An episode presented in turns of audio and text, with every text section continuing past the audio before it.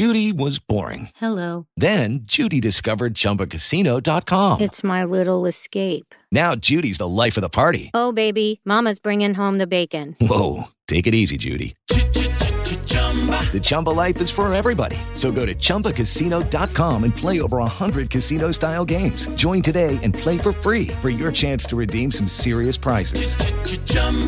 ChumbaCasino.com. No purchase necessary. Void where prohibited by law. 18 plus terms and conditions apply. See website for details.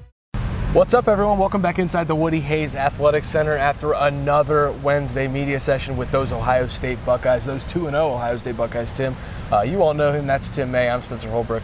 Uh, he needs no introduction. Tim, let's get right into it, man. We're not going to be here for too long tonight. Uh, what did you learn from these Buckeyes as they prepare to take on Toledo in the Horseshoe at 7 p.m. on Fox on Saturday night? That now that they've gotten a chance defensively, the defensive guys, they've gotten a chance to drive that uh, uh, Jim Knowles defense around a couple of games. They really like the way it handles. And, you know, dude, you can talk about defense all you want. Defense, you know, stats, etc. Defense is about keeping the other team from getting in your end zone. Uh, yes, they've given up what five field goals over the first two games. They've given up one touchdown. That's the bottom line on the defense, and the defense seems to be playing better and better the more it goes. But like I pointed out to you uh, earlier this week, uh, it looks to me like more and more offenses are going to just start trying to hit at the edges of this thing, and we'll see how this defense evolves from there. Whether they can get more immediate pressure on the quarterback, or even more than they've gotten already with Mike Hall and that group, uh, right on down the line. But that's what stood out. And Lathan Ransom, you know, wow, just thinking about him being on that on that uh, turf at the Rose Bowl with a compound fractured lower leg on January 1, playing the way he has the first two games. He and Josh Proctor at that safety spot. Josh Proctor started last week, a little bit of a surprise to me based on the way the previous game went, but he is more than happy to share time with Josh Proctor. Uh, uh, when his number's called, he wants to get in there, but there's a story in the making right there. Absolutely. And another guy we talked to and we talked about on Monday, Tim, was Caden Curry. Uh, we talked about him on the Tuesday show as well, which unfortunately didn't make it to YouTube because of some technical difficulties, but find that on any podcast platform you want. I, I wanted to make sure to plug that because Tuesday's show simply just didn't work out for uh, the visual learners, but the audio learners got everything they needed on Tuesday. Uh, but Caden Curry, we talked about him a little bit. I'd like to talk about him again because here's a guy who, you know, Ohio State doesn't really choose to put a lot of freshmen out there to the media unless it's it's a different kind of freshman. And uh, you try to read tea leaves sometimes, Tim. The fact that Ohio State was willing to put him out there and Ohio State was okay with with sports information director Jerry Emig putting Caden Curry out here as a true freshman in the limelight to all of these reporters, that tells you that Ohio State knows he's about to have an impact or a role, in my opinion. Uh, you don't really see a lot of freshmen come out here and do these on Wednesday nights, and so I, I'm, I'm interested to see. You know, he had a lot of things to say too, but just the fact that he was here to talk to us, I'm interested in the fact that they did that because I think that leads to playing time for Caden Curry. Yes, it shows they have plans for yep. Caden Curry down Absolutely. the road. Dude, when you come off the edge the way he did, yeah, it was against Arkansas State, basically in the second half. When you come off the edge the way he did the other night, just basically verifying what you've been hearing about him yep. uh, uh, through preseason camp, and a little bit you got to see of him in the spring game, which I thought was, I thought right then he was showing stuff.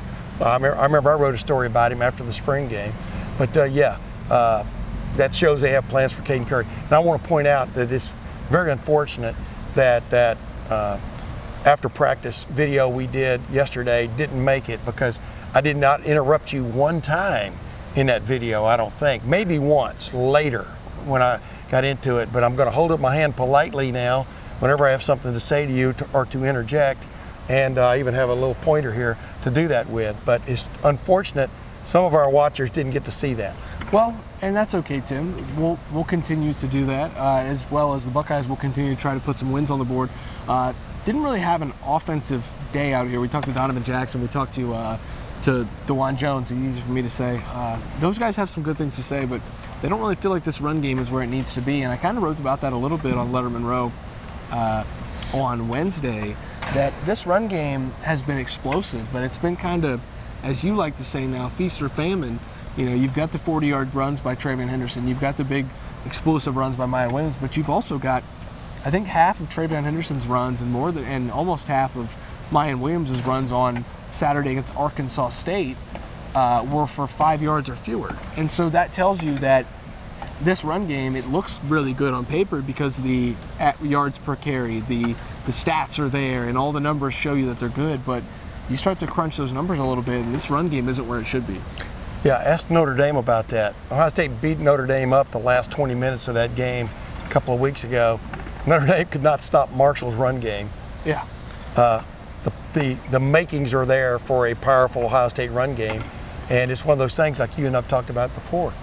You got to do it too, though. You know, you got to, okay, you've got a run game. You talk all about your run game, and now you got to go out there and actually call run plays. But this offense had had several just big time breakaway explosive plays on Saturday. That takes away that takes away probably every explosive play you have of 30 yards or more takes away probably at least two, maybe sometimes four or five runs you could have gotten in as you were moving toward the end zone, if in fact you got there. So, you know, the bottom line is at the end of the year, what do the stats look like?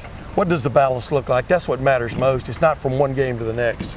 Well, and luckily, Tim, they didn't really need to run the ball on Saturday because C.J. Stroud and, and Marvin Harrison Jr. and Emeka Egbuka had a pretty good thing going there the, through the air. Uh, but they still did get things done on the ground. That's not to dismiss what they did do, uh, because there were some positives, there were some good things. Particularly, the tight end blocking uh, two, through two games has been as good as I can remember at Ohio State the last few years. Uh, Jeremy Ruckert and Luke Farrell were both very gifted at, at blocking as tight ends, but Gee Scott and, and, and Cade Stover, I'm going to give them a tip of the hat because uh, Gee Scott was out here talking about still trying to become a tight end physically and still trying to get there.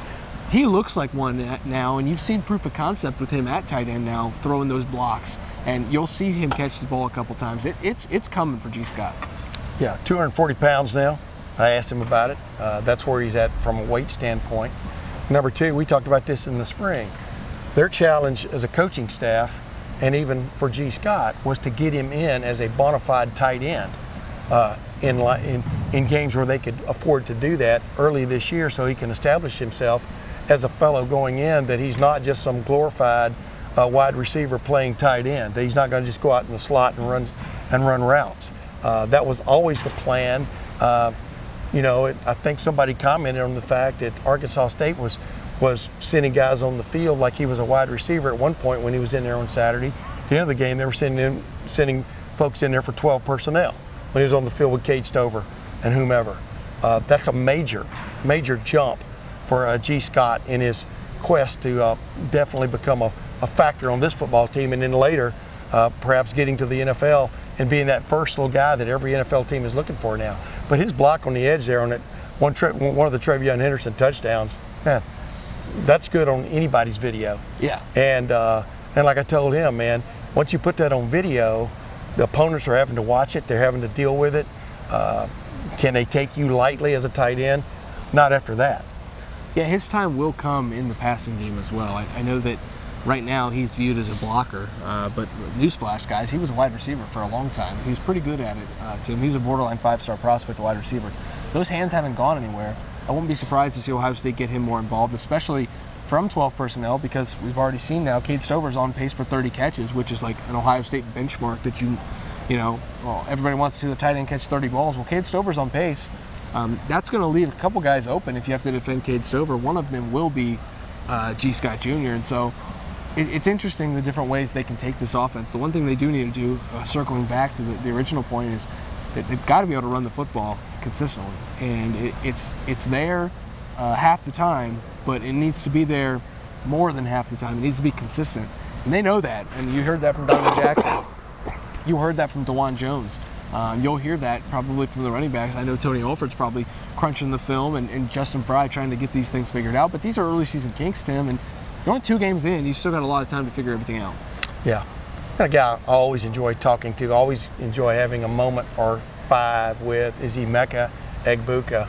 Uh, we talked, of course, about that touchdown he had up the gut on uh, on Saturday against Arkansas State uh, when he ran was basically running a drag route and then cut it up the middle, take take off up the seam, and C.J. Stroud had the patience to wait for it. I'm writing about that for uh, for Thursday's uh, LettermenRow.com. Just about, just about the way C.J. Stroud, just the patience he shows in the passing game, but also he has his receivers are doing the same thing. They're having patience. They know that if they run their route, they run it correctly.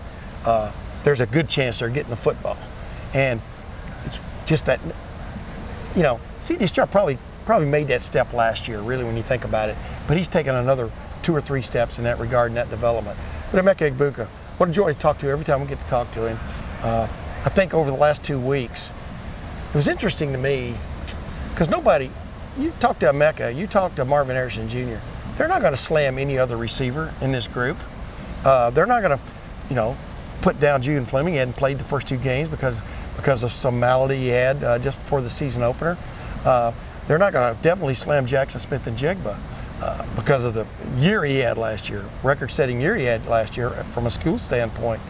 But these two guys are these two guys deserve to be on the field anytime you've got three receivers on the field for sure, and maybe sometimes when you only got two. It's still, you know, uh, uh, uh, Jaxon Smith-Njigba still not been declared. He's definitely going to play on Saturday. It's looking like he's going to get that shot. Looks like Julian Fleming is too. But Emeka Egbuka and Marvin Harrison Jr., like uh, Emeka was talking about, you know, they talked about being that that that that twosome receiver tandem, twosome receiver tandem. Yeah, there you go. Uh, going somewhere when they first showed up here that you'd have to contend with, and it looks like the time has come.